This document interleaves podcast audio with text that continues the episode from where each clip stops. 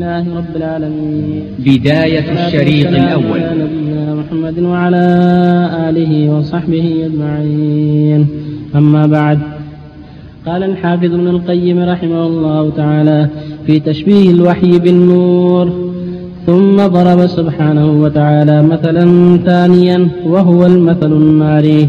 فقال ومما يوقدون عليه في النار ابتغاء حلية أو متاع زبد مثله وهو الحديد والنحاس والفضة والذهب وغيرها فإنها تدخل, فإنها تدخل الكيل لتمحص وتخلص فإنها تدخل الكير لتمحص وتخلص من الخبث فيخرج خبث فيخرج خبثها فيخرج خبثها فيرمى به ويطرح ويبقى خالصها وهو الذي ينفع الناس.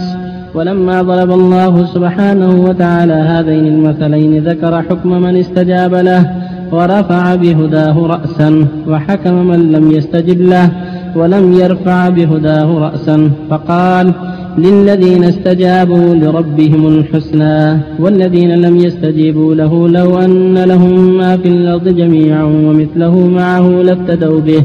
أولئك لهم سوء الحساب ومأواهم جهنم وبئس المهاد. والمقصود أن الله تعالى جعل الحياة حيث النور والموت حيث الظلمة, حيث الظلمة فحياة الوجودين الروح والجسم بالنور وهو مادة الحياة كما أنه مادة الإضاءة. فلا حياة بدونه كما لا إضاءة بدونه وكما أنه به حياة القلب. فبه انفساحه وانشراحه وسعته. كما في الترمذي عن النبي صلى الله عليه وسلم إذا دخل النور القلب انفسح وانشرح. قالوا وما علامة ذلك؟ قال الإنابة إلى دار الخلود والتجافي عن, عن دار الغرور والاستعداد للموت قبل نزوله. ونور العبد هو الذي يسعد عمله وكلمه إلى الله تعالى. فإن الله تعالى لا يسعد إليه من الكلم إلا الطيب وهو نور ومصدر عن النور ولا من العمل إلا الصالح. ولا من الأرواح إلا الطيبة وهي أرواح المؤمنين التي استنارت بالنور الذي أنزله على رسوله صلى الله عليه وسلم والملائكة الذين خلقوا من نور كما في صحيح مسلم عن عائشة رضي الله عنها عن النبي صلى الله عليه وسلم قال خلقت الملائكة من نور وخلقت الشياطين من نار. وخلق آدم مما وصف لكم فلما كانت مادة, مادة الملائكة من نور كانوا هم الذين يعرجون إلى ربهم تبارك وتعالى. وكذلك أرواح المؤمنين هي التي تعرج إلى ربها وقت قبض الملائكة لها ويفتح لها باب السماء الدنيا ثم الثانية ثم الثالثة ثم الرابعة. إلى أن ينتهي بها إلى أن ينتهى بها إلى السماء السابعة فتوقف بين يدي الله بين يدي الله عز وجل ثم يأمر أن يكتب كتابه في في أهل عليين. فلما كانت هذه الروح روحا زاكية طيبة نيرة مشرقة صعدت الله عز وجل مع الملائكة. وأما الروح المظلمة الخبيثة الكدرة فإنها لا تفتح لها أبواب السماء ولا تصعد إلى الله تعالى بل ترد من السماء الدنيا إلى عالمها وعنصرها لأنها أرضية سفلية. والأولى علوية سماوية فرجعت كل روح إلى عنصرها وما هي منه. وهذا مبين في حديث البراء بن عازب الطويل الذي رواه الإمام أحمد وأبو عوانة الأسفرايني في صحيحه والحاكم وغيرهم وهو حديث صحيح. والمقصود أن الله عز وجل لا يصعد إليه من الأعمال والأقوال والأرواح إلا ما كان منها نورا. وأعظم الخلق نورا أقربهم إليه وأكرمهم عليه. وبالله التوفيق. صلى الله عليه وسلم. الحمد لله وصلى الله وسلم على رسول الله وعلى آله وصحبه. أما بعد هذه الآيات الكريمات والحديث الشريف في خلق الملائكة من النور في أن الله جل وعلا إذا أراد بالعبد خيرا شرح قلبه لذلك فانفتح وانشرح.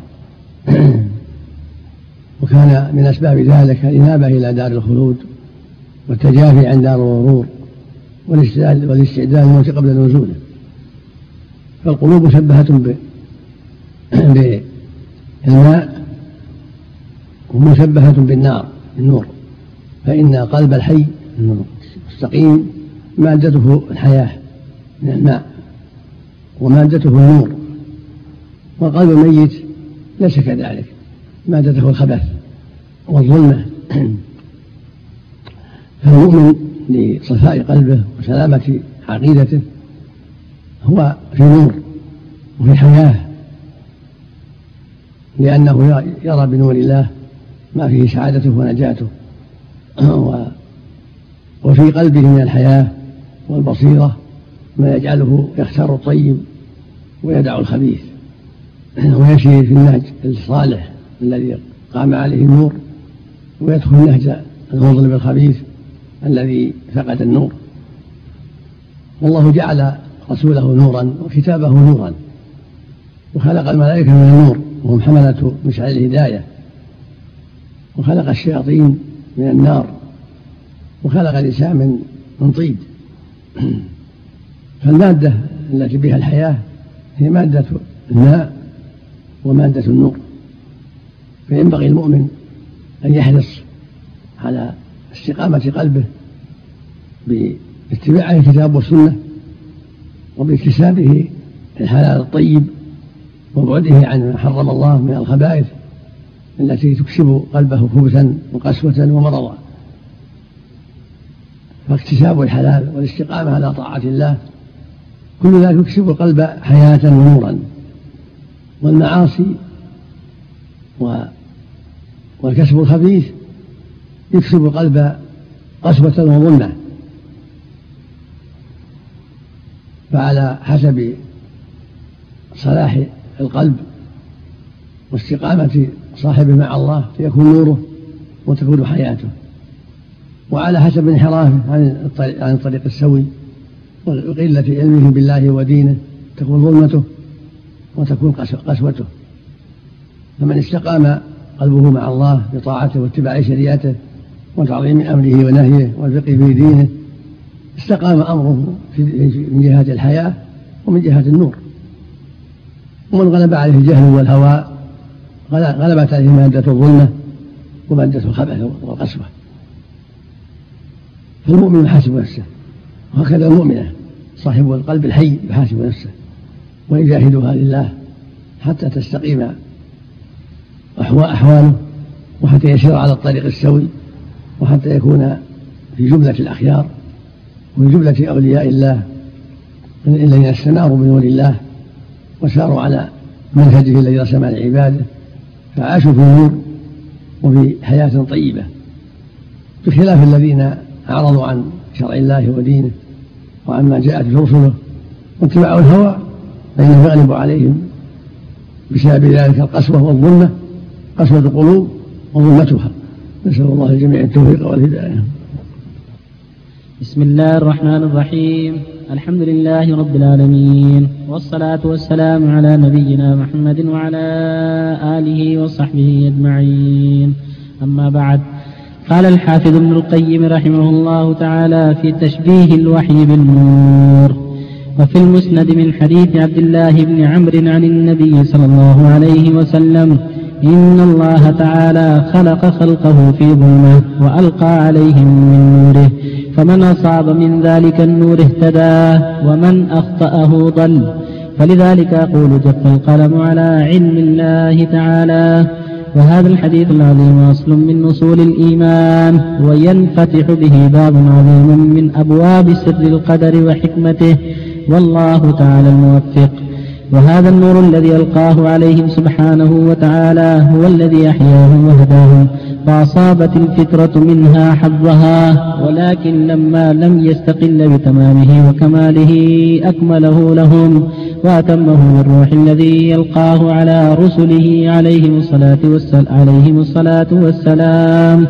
والنور الذي أوحاه إليهم فأدركته الفطرة بذلك النور السابق الذي حصل لها يوم إلقاء النور. فانضاف نور الوحي والنبوة إلى نور الفطرة نور على نور. فأشرقت منه القلوب واستنارت به الوجوه وحيت به الأرواح وأذعنت به الجوارح للطاعات طوعا واختيارا. فازدادت به القلوب حياة إلى حياتها. ثم دلها ذلك النور على نور, آخر هو أعظم منه وأجل وهو نور الصفات العليا الذي يضمحل فيه كل نور سواه الذي يضمحل فيه كل نور سواه. فشاهدته ببصائر الإيمان مشاهدة نسبتها إلى القلب كنسبة المرء نسبتها إلى القلب كنسبة المرئيات إلى العين. ذلك لاستيلاء اليقين عليها وانكشاف حقائق الإيمان لها حتى كأنها تنظر إلى عرش الرحمن تبارك وتعالى بارزا وإلى استوائه عليه كما أخبر به سبحانه وتعالى في كتابه وكما أخبر به عنه رسوله صلى الله عليه وسلم.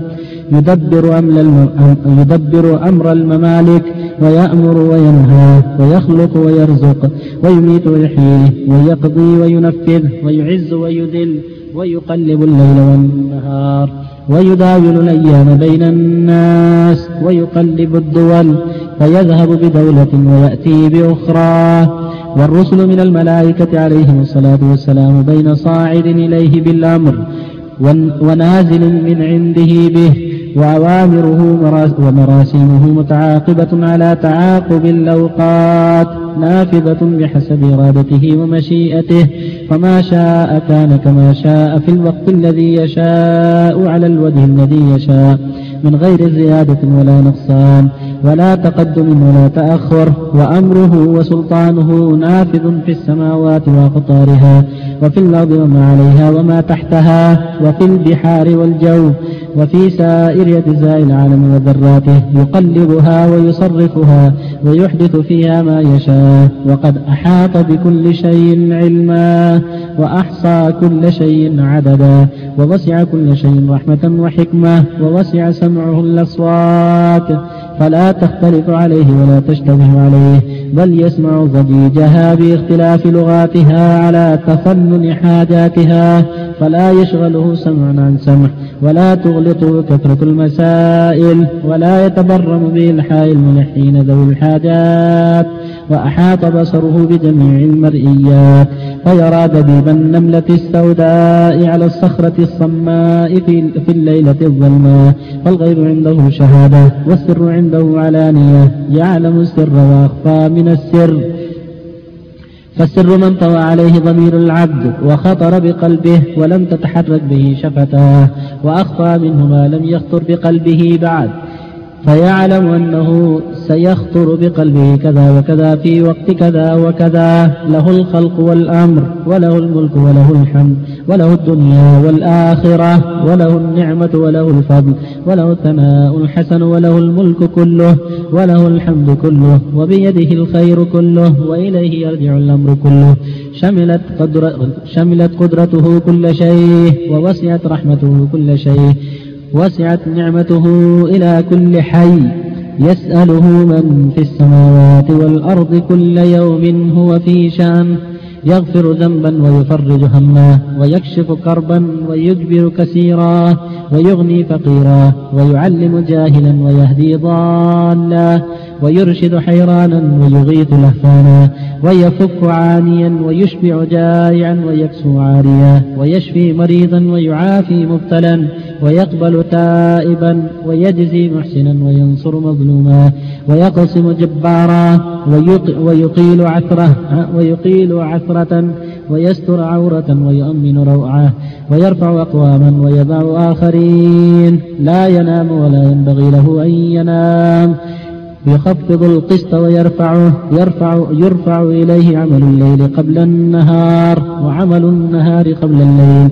حجابه النور. لو كشفه لأحرق سبحات وجهه ما انتهى إليه بصره من خلقه. يمينه ما الآية لا تغيضها نفقة.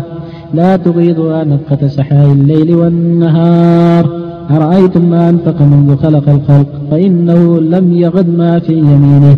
قلوب العباد ونواسيهم بيده وأزمة الأمور معقودة بقضائه وقدره.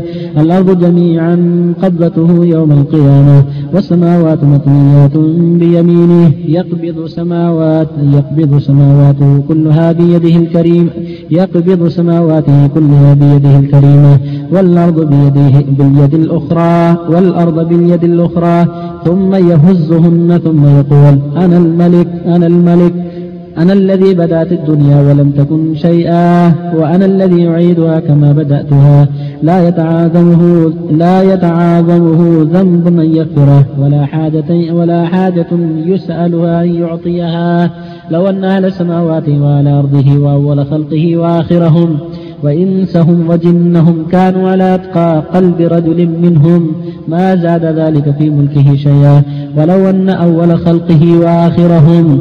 وإنسهم وجنهم كانوا على أفجر قلب رجل منهم. ما نقص ذلك من, من ملكه شيئا. ولو أن أهل سماواته وأهل أرضه وإنسهم وجنهم وحيهم وميت وميتهم. ورطبهم ويابسهم قاموا في صعيد واحد. فسألوه فأعطى كل منهم ما سأله ما نقص أو ما نقص ذلك مما عنده مثقال ذرة. ولو أن أشجار الأرض كلها من حين وجدت إلى أن تنقضي الدنيا أقلام والبحر وراءه سبعة أبحر تمده من بعده مداد. فكتب بتلك, بتلك الأقلام وذلك المداد. لفنيت الأقلام ونفد المداد ولم تنفد كلمات الخالق تبارك وتعالى. وكيف تفني كلماته جل جلاله؟ وهي لا بداية لها ولا نهاية والمخلوق له بداية ونهاية. فهو أحق بالفناء والنفاد وكيف يفني المخلوق غير المخلوق؟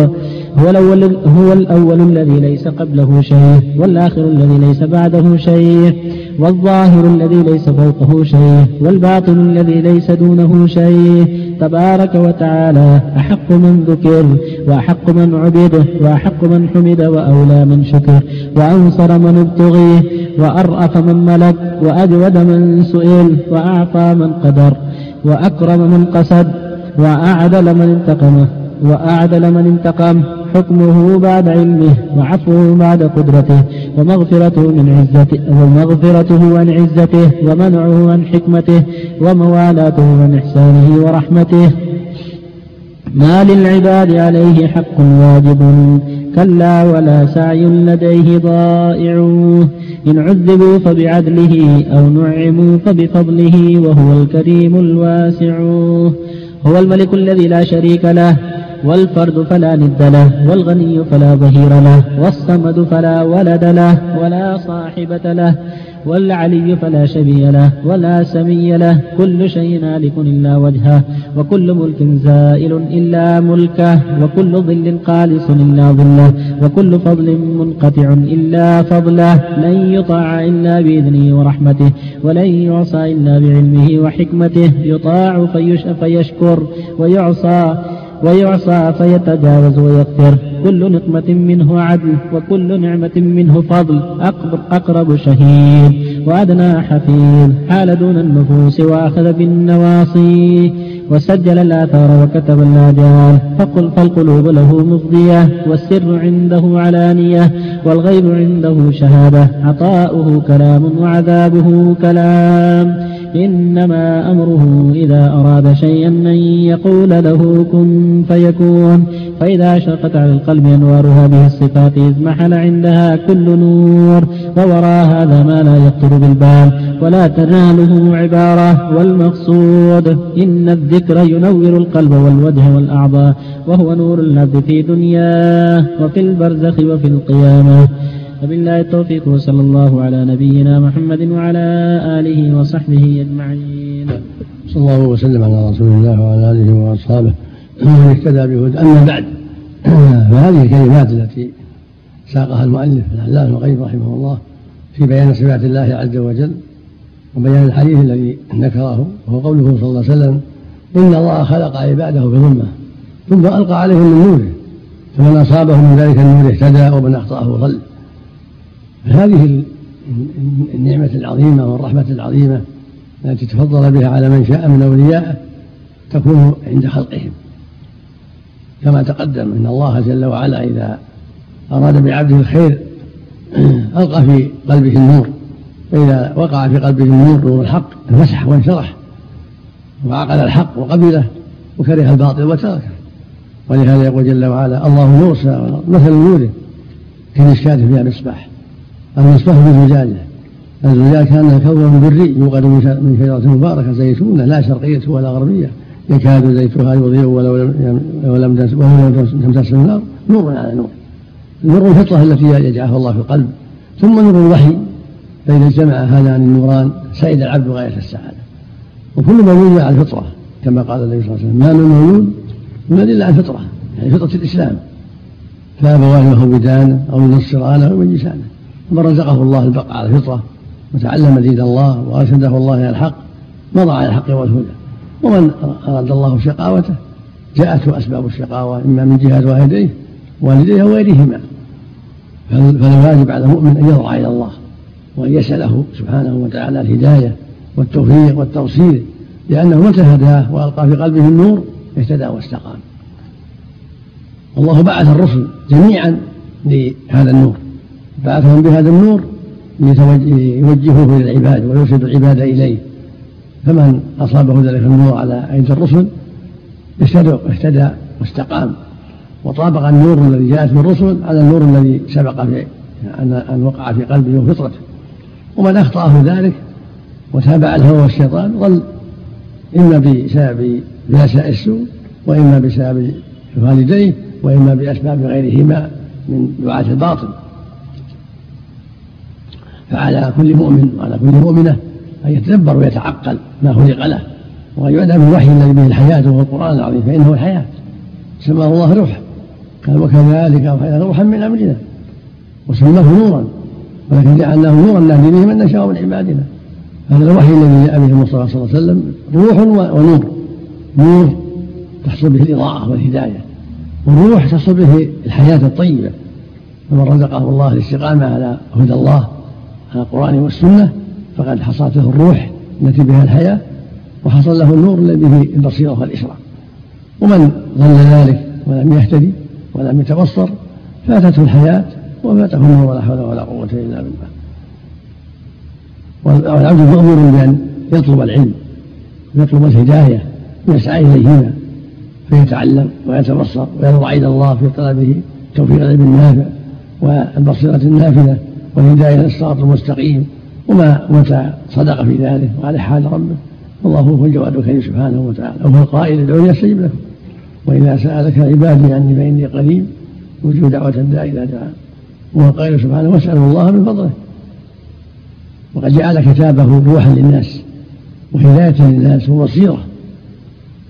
فعلى المؤمن يتدبر ويتعقل ويستفيد من كلام الله عز وجل حتى تحصل له الإضاءة والبصيرة بهذا النور وحتى تحصل له الحياة بهذا بهذه الروح.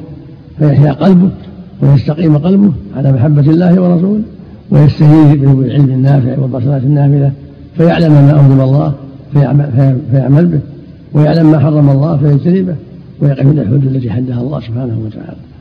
وبهذا يعلم المؤمن شدة حاجته إلى تدبر كتاب الله والتبصر فيه وشدة حاجته إلى ما قاله الرسول صلى الله عليه وسلم من التوجيه والإرشاد والعلم حتى تحصل له بذلك الحياة الطيبة والنور والهداية والبصيرة.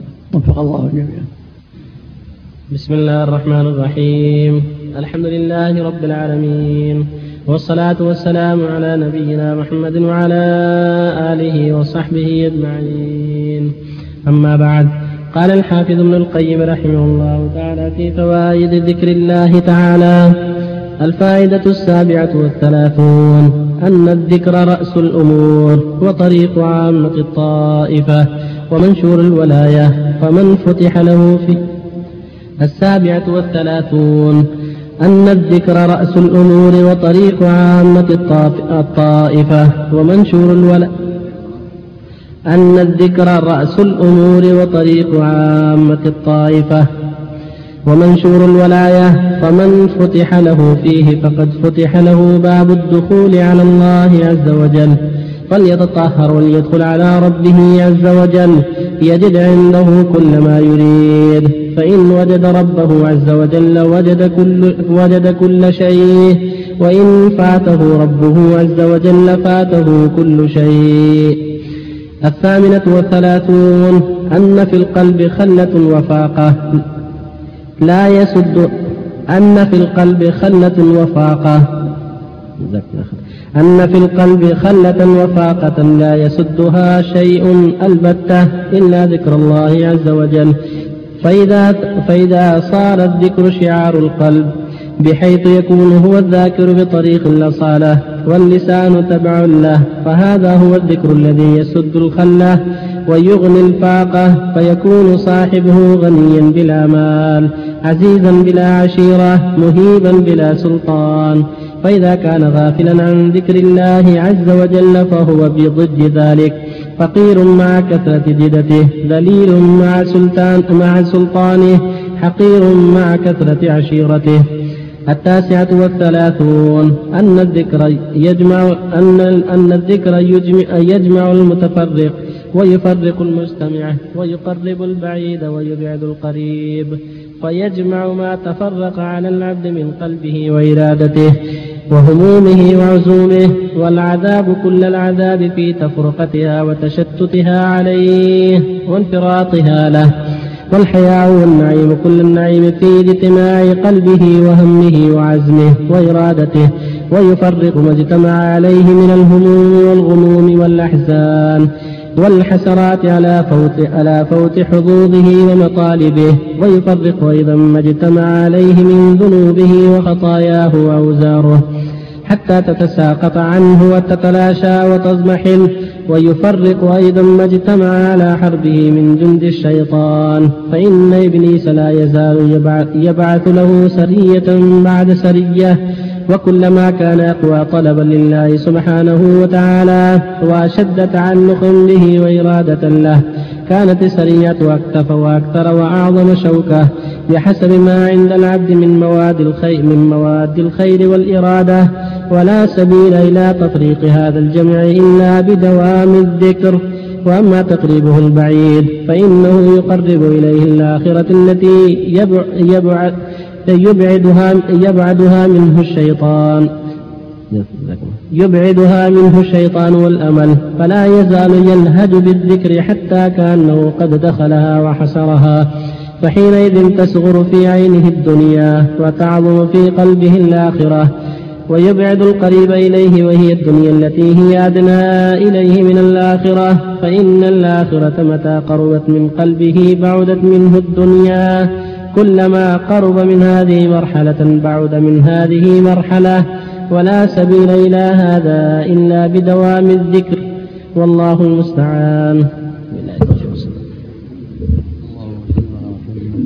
وعلى آله وأصحابه ومن اهتدى أما بعد فهذه الفوائد من الذكر التي ذكرها المؤلف العلامة ابن القيم رحمه الله كلها صحيحة.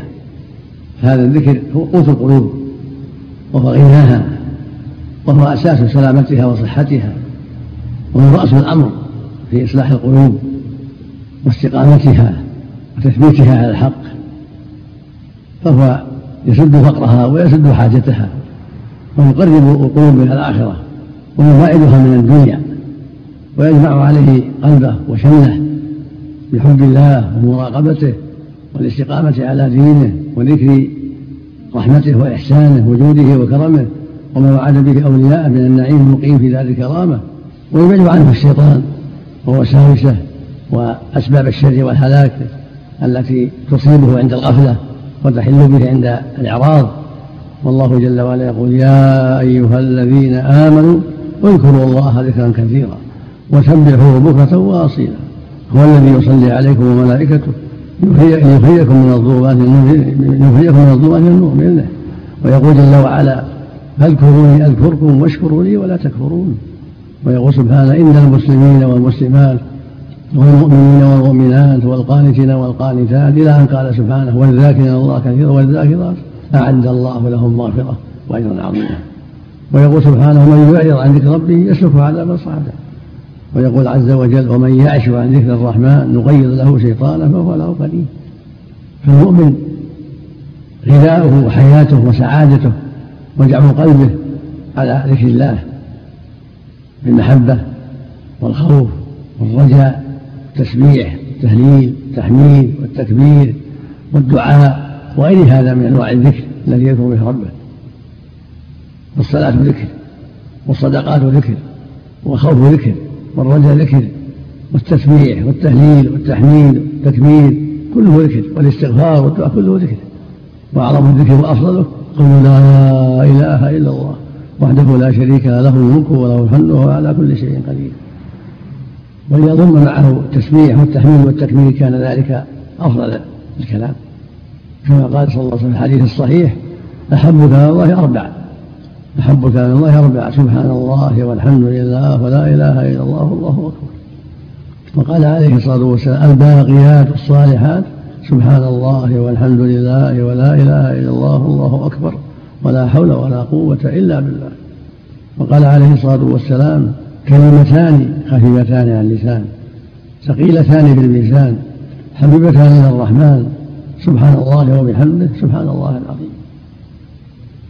وقال لجويرية زوجته لما دخل عليها وهي في مصلاها الضحى بعد صلاة الفجر إلى الضحى دخل عليها بعد ارتفاع النهار فقال لها رضي الله عنها ما زلت في مكانك؟ يعني منذ فارقتك من الفجر؟ قالت نعم. قال لقد قلت بعدك كلمات ثلاث مرات أربع كلمات ثلاث مرات لو وزنت بما قلت لوزنتهن سبحان الله العظيم وبحمده سبحان الله عدد خلقه سبحان الله إلى نفسه سبحان الله إلى عرشه سبحان الله من الكلمات هذه الكلمات الأربع. سبحان الله العظيم وبحمده سبحان الله عدد خلقه سبحان الله إلى نفسه سبحان الله زينة عرشه سبحان الله من الكلمات. فيستحب تكرارها والإكثار منها؟ مع الإكثار من سبحان الله والحمد لله ولا إله إلا الله والله أكبر. والإكثار من قول لا إله إلا الله وحده لا شريك له له الملك وله الحمد. يحيي ويميت وهو على كل شيء قدير. يقول يقول النبي صلى الله عليه وسلم من قال لا إله إلا الله وحده لا شريك له له الملك وله الحمد وهو على كل شيء قدير. عشر مرات كان كمن اعتق أربعة أنفس من ولد إسماعيل أربعة أنفس من ولد إسماعيل متفق على صحته. ويقول عليه الصلاة والسلام من قال لا إله إلا الله وحده لا شريك له له الملك وله الحمد وهو على كل شيء قدير. مئة مرة كانت له عدل عشر رقاب وكتب الله له مئة حسنة. ومحى عنه مئة سيئة. وكان في حزب من الشيطان يومه ذلك حتى يمسي ولم يأتي أحد بأفضل مما جاء به إلا رجل عمل أكثر من عمله. هذا فضل عظيم وخير كبير. فينبغي الإكثار من ذكر الله تحميده وتهليله وتكبيره واستغفاره ليلا ونهارا. ترجو بذلك ثواب الله وتخشى عقابه وتطرد الشيطان عنك. فإن الشيطان عدو. فعند الغفلة يهجم على قلبك ويزين لك كل شر وعند الذكر يتصاغر ويبعد. فعليك بالإكثار من ذكر الله صدقا من قلبك أينما كنت. قال تعالى فاذكروا الله قياما وقعودا وعلى جنوبكم. قالت عائشة رضي الله عنها كان النبي صلى الله عليه وسلم يذكر الله على كل أحيان. كان عليه السلام يذكر الله على كل أحيان. قائما وقائدا مضطجعا ماشيا وواقفا عليه الصلاة والسلام. هكذا ينبغي المؤمن أن يكثر من ذكر الله بقلبه ولسانه وأعماله. نعم وفق الله جميعا. شيخ موعد ذكر الصباح والمساء متى ينتهي متى من الصباح إلى الزوال وبعد الزوال يأتي العشي. بكرة وعشية البكرة قبل الزوال والعشي بعد الزوال إلى أول الليل. كل عشي. والوقت واسع بكرة وأصيلا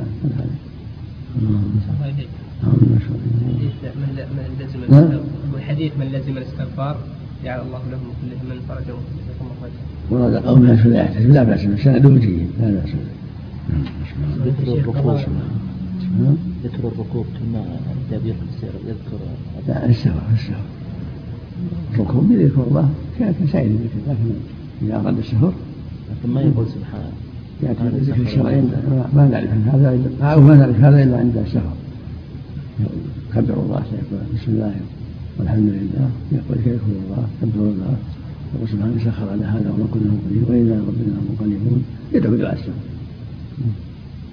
مو بالخروج العادي من البيت يعني بالخروج السفر من نام عن صلاة الليل. يقضيها نهارا يقضيها نهارا افضل أفضل. أفضل الضحى. وإن قضاها بعد الظهر لا بأس. ولكن إذا قضاها قبل الزوال أحسن. لأن الحديث الصحيح يقول صلى الله عليه وسلم من فات حزبه من الليل فقرأه من النهار قبل صلاة الظهر كان كمن قرأه في الليل أو كتب له كما قرأه في الليل. فالصلوات التي تفوته مثل مثل حزبه من القرآن إذا فعله الضحى يكون أحسن. قال الحافظ ابن القيم رحمه الله تعالى في باب في فوائد ذكر الله تعالى. الفائدة الأربعون.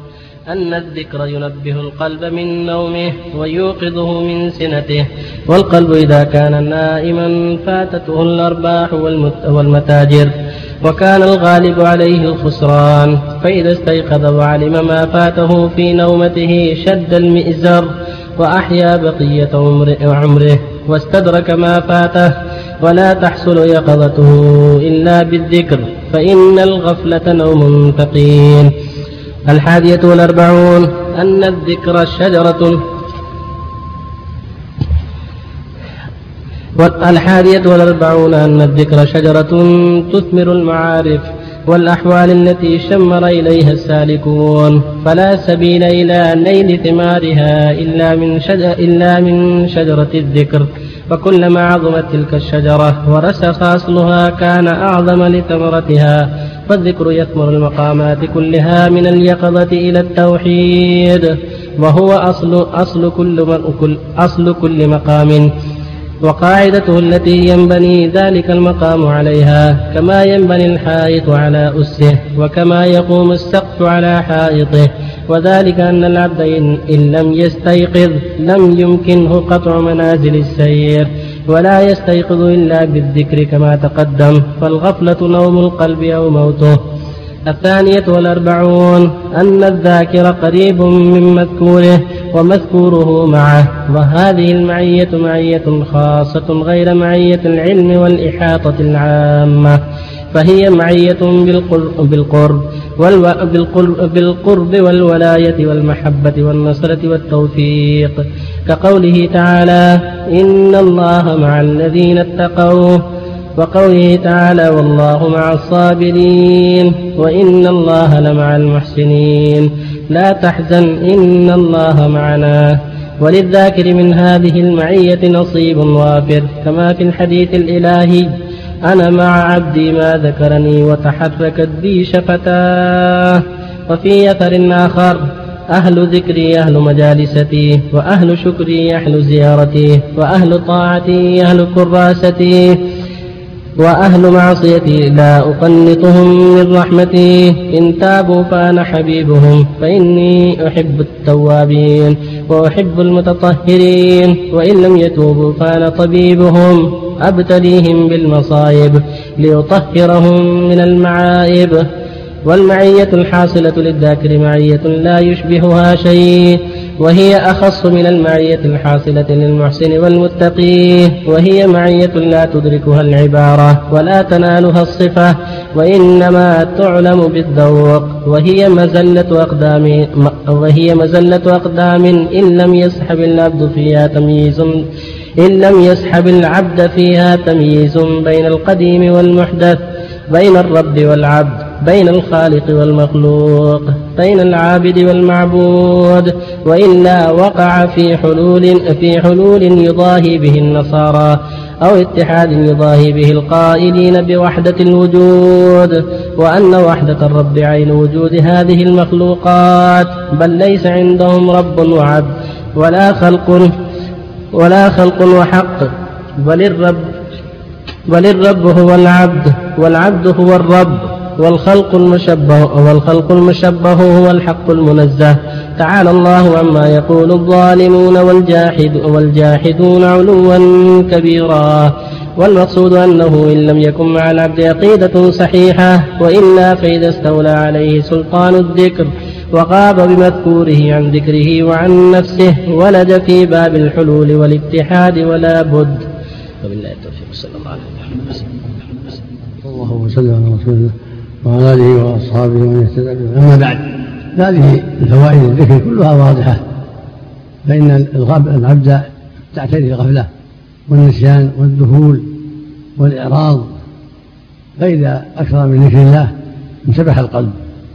وعادت اليه حياته وصفاؤه وصار ذلك من أسباب محاربته لمعاصي الله ومحاربته لكل ما يثبطه عن الخير.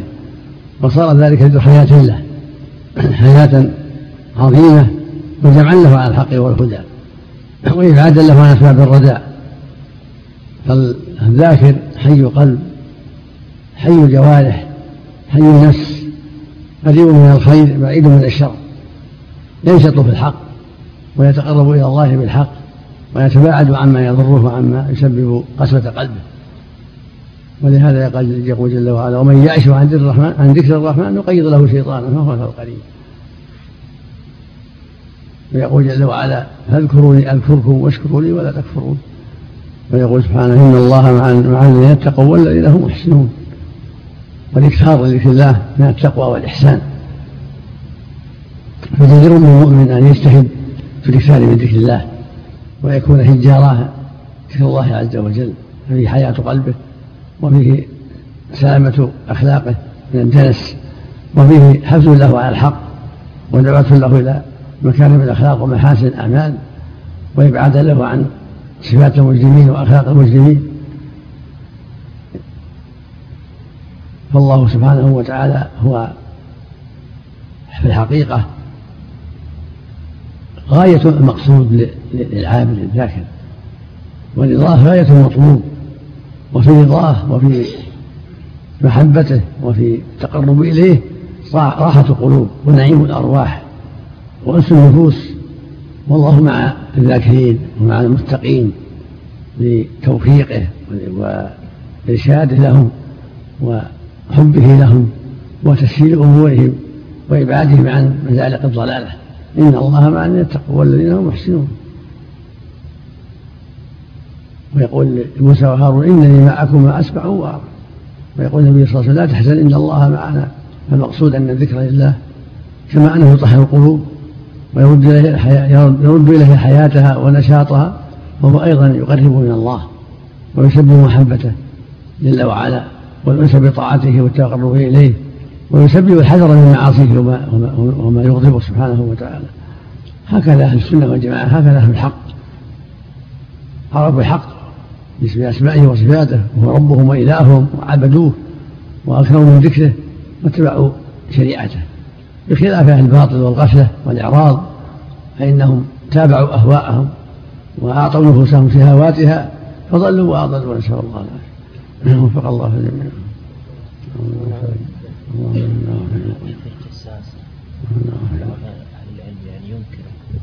لا لا بأس غريب المتن فيه بعض الغرابة جيد هذه سيأتي من الداعي الله.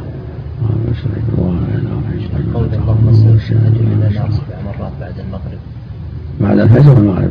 أفضل. في حديث لا بأس به. الأخوة يسأل هو مهندس لإصلاح الفيديو والتلفاز. بعدين يقول هذه الآلات في الغالب مالكيها يستعملونها استعمال غير صحيح. فيقول هل يستمر في إصلاحها أم يغير منها؟ ينبغي له البعد عنها لا يستمر. نعم. الغالب عليها استعمالها فيما يسر الله. نعم. فينبغي البعد عنها. يشتغل بشيء آخر. جزاك الله خير لئلا يكون ممن تعاون معه الإثم والعدوان نعم. جزاك الله خير إياك.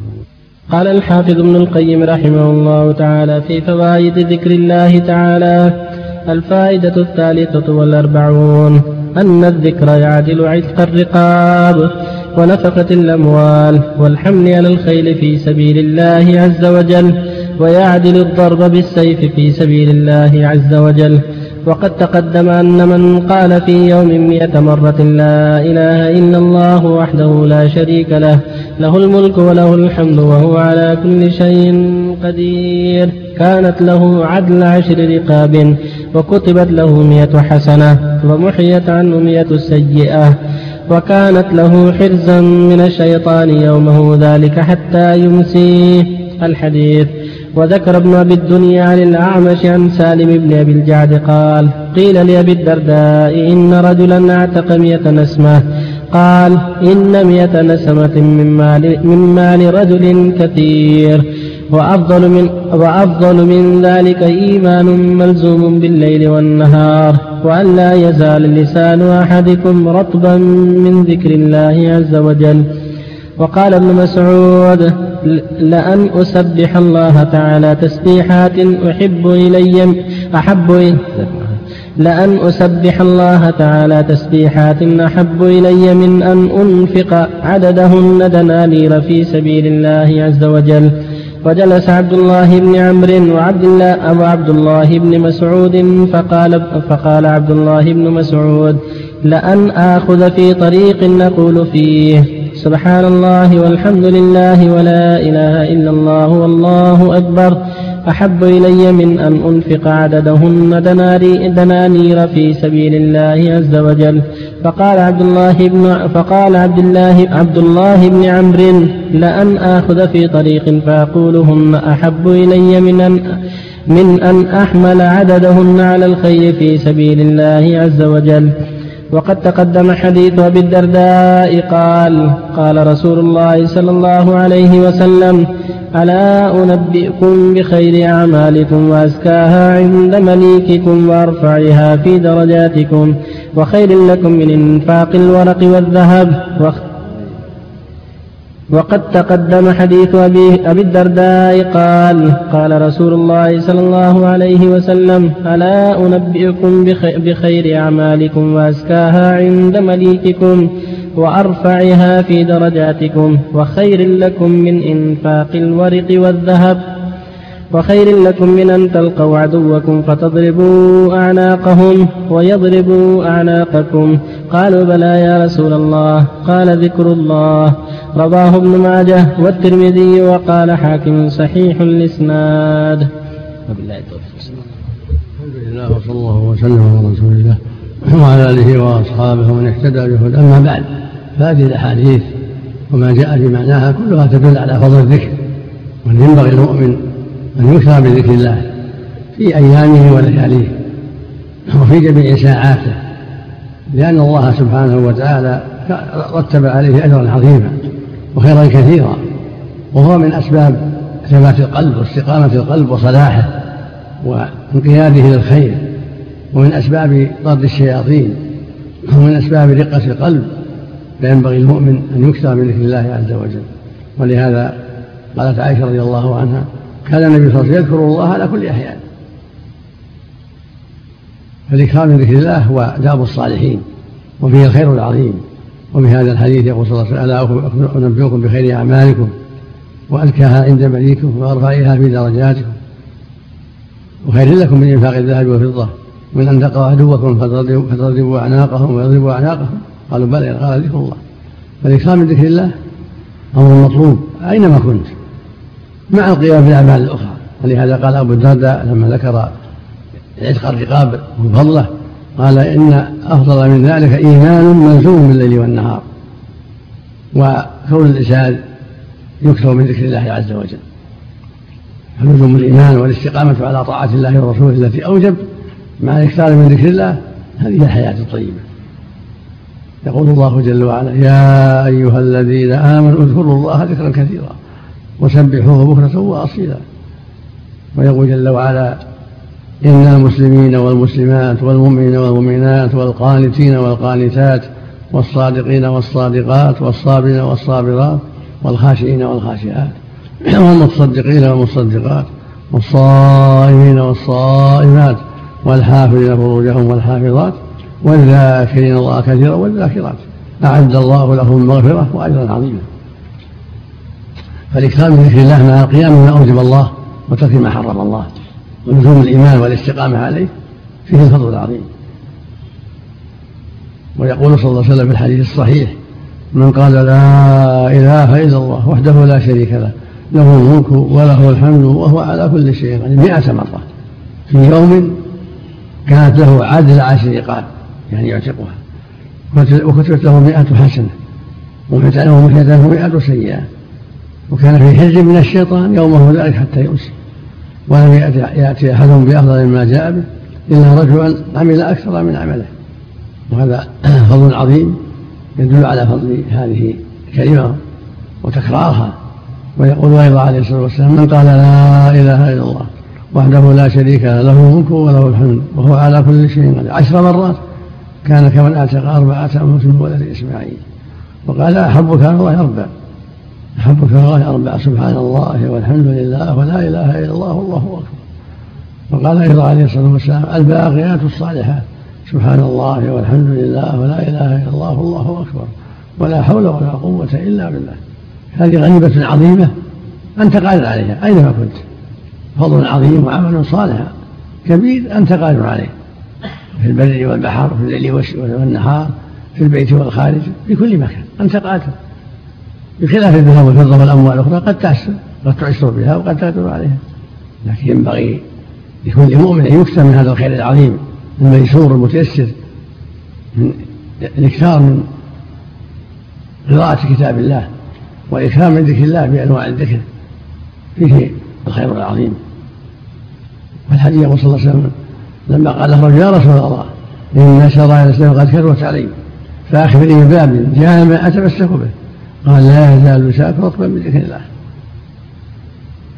فمشروع المؤمن أينما كان أن يكون لسانه رطبا بذكر الله تسبيح تحميد تهليل تكبير استغفار دعاء يدعو ربه يستغيث به.